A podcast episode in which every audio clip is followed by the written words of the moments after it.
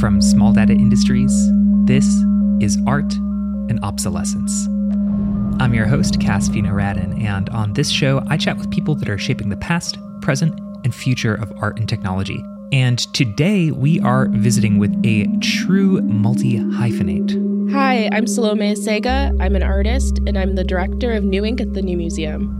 I was so excited to have Salome on the show, not only because she's the director of New Inc., the New Museum's incubator for people working at the intersection of art, design, and technology, and not only because previous to that she was the director of POWRPLNT, a digital art collaboratory in Bushwick, but also to talk about her artistic practice. Salome is one of the few people I know in the art world who is leading a thriving career as a leader and administrator, and miraculously has also managed to maintain an artistic practice.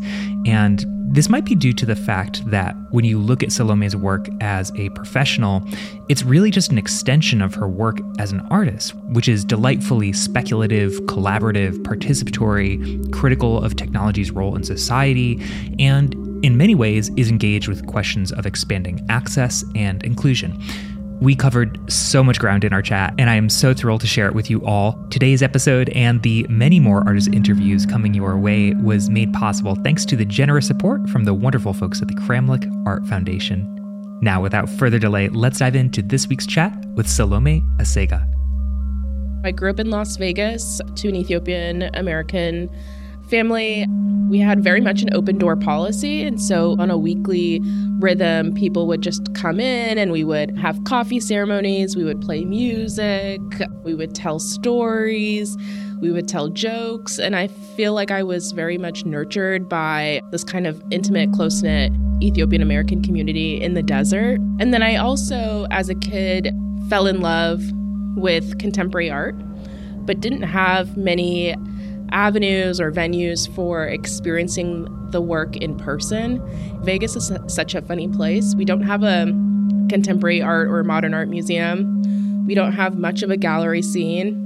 When I would want to experience art, I would have to do this funny thing as a teenager and go into the malls in casinos and go into stores where I definitely could not afford anything, like the Louis Vuitton store or the Prada store and like catch a James Turrell installation or like a Marilyn Minter piece, you know? I was hungry for it. I did the performance of walking into these stores to like just learn. I would like shop, touch some things, and like slowly make my way to, you know, where the light installation was, or the photographs were placed, or where there was like a sound piece, just to like witness for myself what was happening in other cultural centers across the country. In high school, I was totally the AV nerd. I was in the broadcast journalism class. It was my responsibility to write and edit and produce a daily 10 minute show that went to every homeroom classroom. and it was like a team of six of us. We took it so seriously. I remember like daily running with the VHS tape to the principal's office to ensure it's going to play out to every classroom. I loved the experience of making daily announcements more fun and writing skits and editing them. Later, by the time I got to NYU, it was very easy for me to fall into video art. A lot of my early work was experimenting with media and also experimenting with a presentation, you know, so starting to play with projectors, multiple projectors, multiple monitors, and then also starting to build context for things that were screen based. I was always in the wood shop welding, and so starting to like bring out sculptural elements in front of projections or in front of monitors, build a, a kind of more immersive world for what was happening in video. And so by 18, I was fully immersed, I feel like, in some of the things I was witnessing in Vegas, here in New York. In the desert, I was like this little kid that didn't have access to like museums or galleries, but was like going to the mall to like see art. At NYU, I studied in Gallatin, which was the school for individualized study which was an experience I loved so much because I feel like it gave me a lot of confidence as a young person to self determine my curriculum and concentration. I landed on social practice. I was very much interested in participatory design methodology, working with community, in community. I had a minor in sculpture at Steinhardt and was studying under a painter, Kathe Burkhart, who noticed how I was making and not just what I was making and kind of introduced me to the world of social practice, socially engaged art. The summer of my junior year, I landed a fellowship at Creative Time. And so that fully immersed me in the process of making very thoughtfully, intentionally, again, with people and in community. I graduated from NYU and was like, okay, I learned all these things and I'm Miss Smarty Pants, but how do I actually build a life off of the things that I was thinking about so deeply? And I didn't have an answer. And so I quickly fell into nightlife organizing with my friends. And that was like a place where I could make money quickly, but also apply some of the skills I have in my toolbox, like video and editing and installation making. So I was just like, a party person and I would take on gigs that I didn't have the skills for sometimes. Like I didn't know how to projection map, I didn't know how to do any kind of live coding, but I would just say yes and spend evenings and evenings on forums trying to teach myself how to do these things for the gig. And after about like a year, year and a half of doing that, I was like, I think I'm like okay at this. I'm pretty good. Maybe I should take this more seriously. Maybe this could be something. I started applying to grad schools that were in this art and technology space. I applied for Parsons. I built my first website myself and got it. I knew that there was a community of practice around doing this work, and I wanted to be immersed in that first, but also I just wanted access to the better tools and resources to really take it to the next level. My first couple months in the MFA program, I was like, a kid in a candy store. I was just like, what? You can do this, you can do that. I was like, what's VR? That's coming back. What? And I was just trying everything. But I quickly fell in love with physical computing and playing with hardware, playing with software, and thinking about these as artistic mediums. Also, I was becoming just extremely self aware of the privilege I had in being able to access all of this equipment.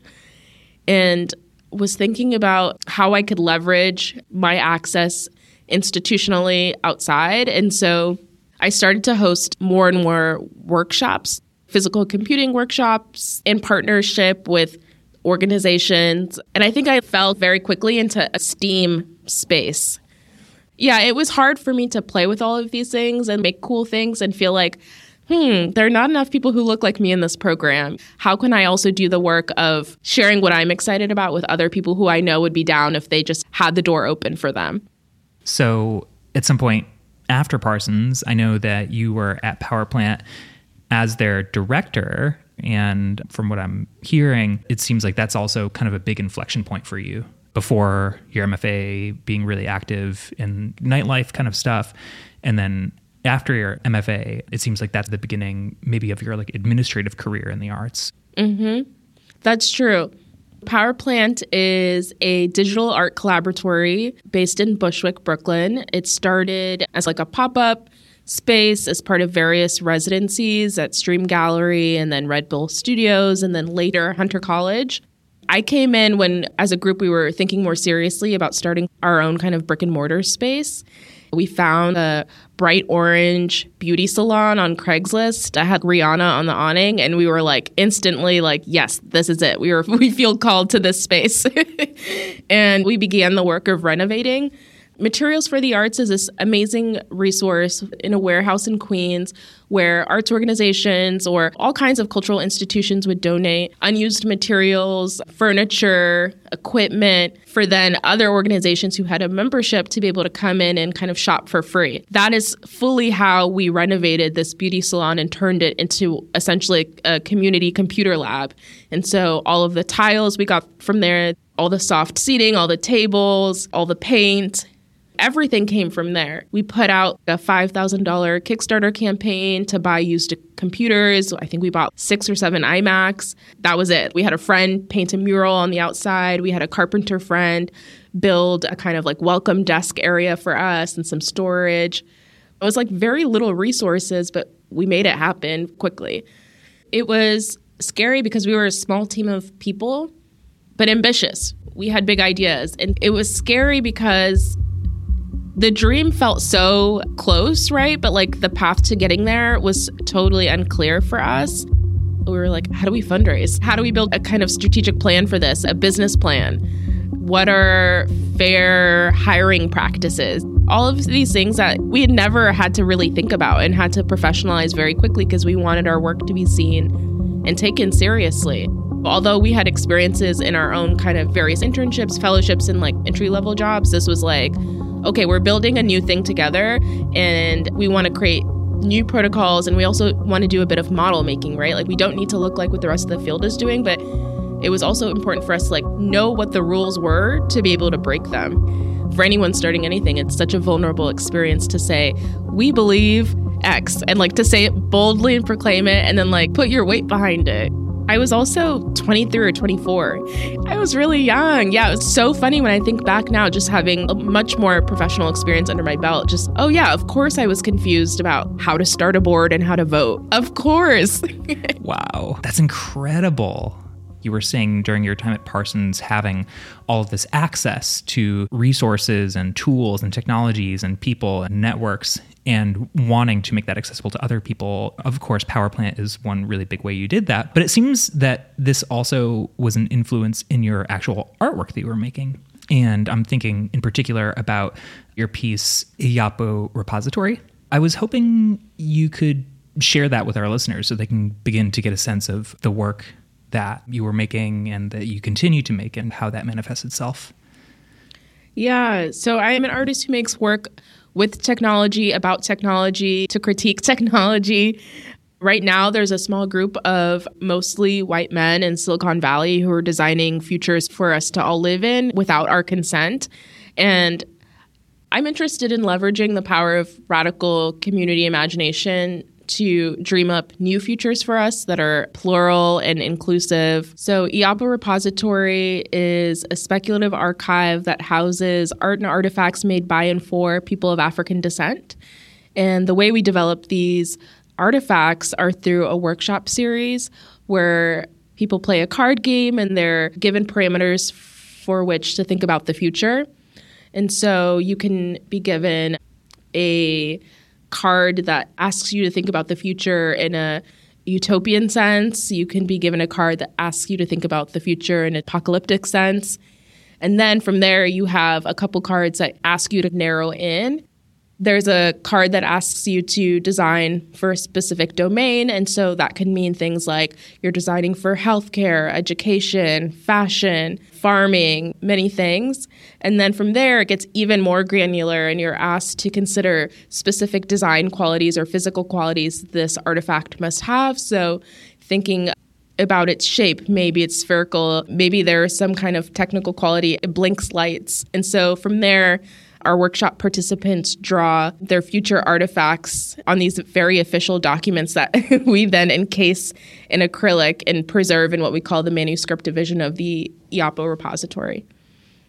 And what I love about this workshop series is that most people come in because they're excited about the kind of speculative nature of our work. They're excited about Afrofuturism or futurism generally.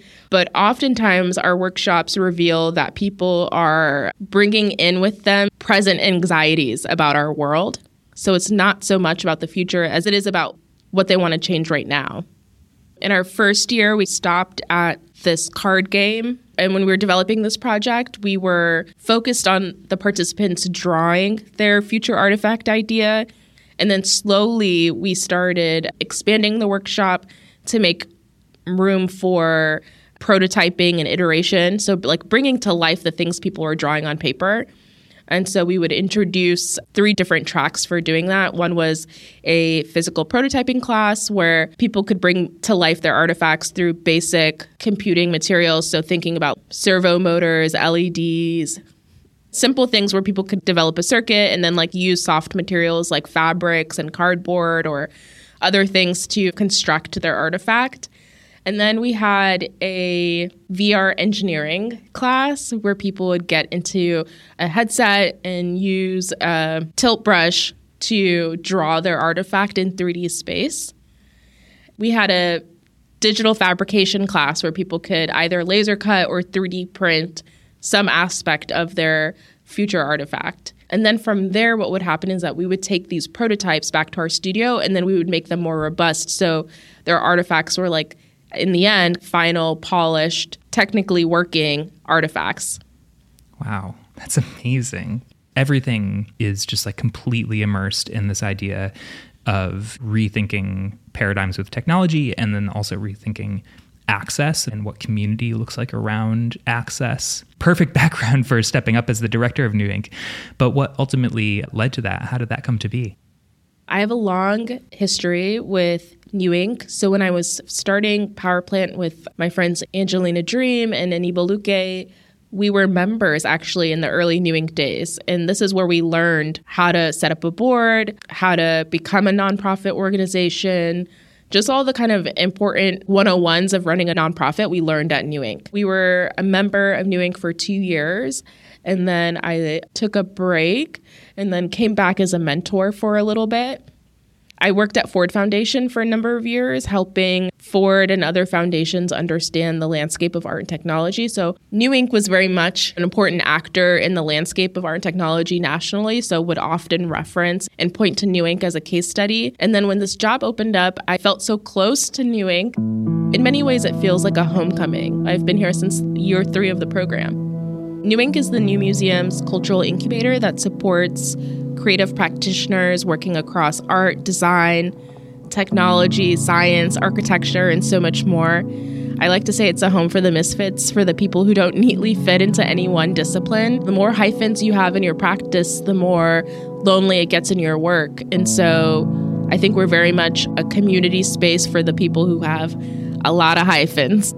New Inc has four main offerings. We offer professional development. We have a pretty rigorous curriculum that covers the kind of nuts and bolts of building a sustainable practice. But also, we have workshops that make room and space for timely conversations about what's happening in our fields of design and technology. We have a mentorship program that is often cited as like the number one reason people join New Inc. You're very cared for in our program.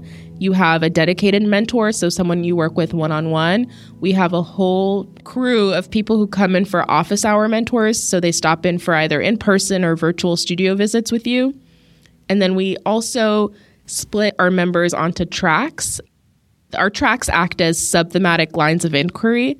Each one of these tracks has a track mentor. So you have lots of mentors in the program. We also host community programs because we are more than our work. We are people first. We're not just incubating projects, we're incubating people too. And so we make time to connect as humans. We take field trips and go to galleries or studios or museums. Um, we have happy hours. We listen to music. And then lastly, all of this magic happens in a shared workspace. So Typically, we're right next to the museum, but currently, while the museum is undergoing a renovation, we're in a temporary space on Hudson and Spring. It must be incredible to be at the helm of such a, a community like that and just to see the constant flow of ideas and projects and people. I know it's hard to pick favorites, but I'm curious, you know, if over the years there have been any residents or past projects that have been personally most impactful or memorable for you. Yeah, definitely. Movers and Shakers are alumni of our program. They developed an AR app called Kinfolk. It essentially builds a second layer to the city. They replace existing monuments in New York City with people who we should be instead celebrating. And it's just a beautiful, soft protest. These physical monuments exist, but here are other people, women and people of color, that we should be celebrating in New York City instead. I love this project so much. They're now fully incorporated. They received an amazing, I think, $1.8 million grant from Mellon Foundation to take this project nationally. They're currently showing in MoMA's New York New Publics exhibition. They're a New Inc success story it seems like there is this beautiful symbiosis between your artistic practice as this very socially engaged and collaborative mode and your work as a professor and your work in arts administration in these spaces that are fundamentally about building community and collaboration. Taking a big step back, I'm curious to hear how do these things feed each other and inform each other and enrich each other? I think I'm naturally a curious person. I'm there to ask questions. I feel like I brought my professor hat here to New Inc. I'm here to help people think through their work, think through their projects, think about what they need, and be able to articulate that. the same energy I bring to an MFA studio critique is the same energy I bring into like a New Inc workshare. Is the same energy that I would bring into when I was working in philanthropy. It's the same energy I would bring to a grantee who is working on a new initiative or a new project. I've always been there to poke and prod and ask questions and be a cheerleader. So, coming back to your work as an artist, the social practice and very community oriented mode of creation, I would guess can sometimes be at odds with institutional models of collection and acquisition and all of that. How do you navigate that and questions of authorship? So, when we would show Iyapo repository projects or any of my projects really that were made collaboratively, everyone who contributed their name is on the wall text. They're part of the placard, they're named on the website, they're listed. I think this has always been slightly a struggle in my practice because it doesn't neatly fit into a traditional model of supporting an artist. I have definitely been approached by institutions about collecting. It's kind of a non starter conversation for me because the work wasn't made to be collected or preserved in that way. It wasn't made to be sold it has not happened. I love that. In light of that, how do you think about preservation when it comes to your artistic projects? How do you envision that happening? Or do you not think about these projects as something that need to necessarily exist for 200 years? I've always been inspired by Linda Goode Bryant and Just Above Midtown. I think JAM was a space where small, incredible things were happening every day that added up to be this kind of incredible, rich, big history and story. In my practice right now, in working with people, I'm not quite sure what the big story is yet. So I'm holding on to things and I'm like a bag lady. I've collected all these things from all these projects. I don't have enough space from everything yet to know how I want it to be preserved yet but I am holding on to everything. I really love that. And I think that's a really astute and wise way of thinking about an artistic legacy. I'm curious if you have any advice for artists who are just establishing themselves in terms of how to balance practice with a day job or a career. I'm not going to lie, it's hard finding the balance, and there are going to be times where it's not balanced, and that's okay. Be gentle with yourself when the nine to five takes over for a little bit, that's okay. But then there will be moments where the nine to five is slowing down a bit, and that's when maybe you can ramp up what's happening in your studio practice. I feel really committed to my personal practice. And so that means even when it's hard, finding time after hours or on the weekends to just do a little bit. I don't need to make everything all at once. I'm not producing with the same kind of speed I was before this role. And that's okay. That just means I'm making different kinds of things right now. And that's okay. My expression at this moment, that's where I'm at. And that's okay. I'm so curious to hear where you're taking things next. What's on the immediate horizon for New Inc and for you, and any big ambitious plans for the future? So, at the end of each cohort year, there's a culminating event called Demo Day. It's New Inc's flagship event, and historically, has always been hosted by the New Museum, and it's been an invite only audience of creative directors, curators, philanthropists, investors, people who can really help push our members' projects to the next level. Something I was thinking about a lot when I was at Ford Foundation, and I think generally in our community, we talk about this in art and technology, that we're oftentimes just talking to ourselves. And we can do a better job, I think, of storytelling and reaching people outside of our network. So what I am doing now is expanding Demo Day to become Demo 2023, a three day festival hosted at the New Museum. But we've also built now a stakeholder group of peer organizations who are hosting installations, exhibitions, performances by our members spread across the city, mostly in lower Manhattan. And so this festival will happen June 21st to the 23rd. The schedule will be announced this month. It's free and open to the public, and we hope it becomes a reoccurring festival for people interested in this kind of nebulous world of design, science, art, and technology to come check out what our members are doing, but also check out what distinguished field leaders are up to. At Demo, you can expect to catch talks and panels, keynote lectures, DJ sets, parties. We're hosting something called a Flash Everything party that's building off of like a Flash tattoo party. And so you can come and have a quick exchange with six to 10 of our members. You can make something very quickly and take it away with you. So, playing off of the idea of a flash tattoo party, you can make like a flash zine. It feels very horizontal, it feels artist for artist, maker for maker. And there's a real spirit of what can we do together and let's problem solve together. And it feels good. There's a constant questioning of the kind of power dynamic between our administrative staff and the members in our program. And I think because there's an openness there and a transparency, there's a closeness, there's a familial energy. One question I have, in addition to Demo 2023, which I am absolutely going to go to because it sounds amazing. Yay. What's coming up for you personally? Any other exciting stuff? Yes. So last year I worked on a project about risk assessment tools. I interviewed a bunch of Black researchers about risk and how it's determined by algorithms and by humans, and how much of our social services are being now being determined or co-determined by algorithms. In those interviews, this funny phrase kept coming up. They would call risk assessment tools rats because there are these pesky little things that have infiltrated social service delivery. And so I built a monster truck rat that housed the interviews, an audio piece with the interviews with the Black researchers. I had a double premiere. It premiered in Toronto and then also premiered in Oslo at the Munch Museum as part of a new media triennial.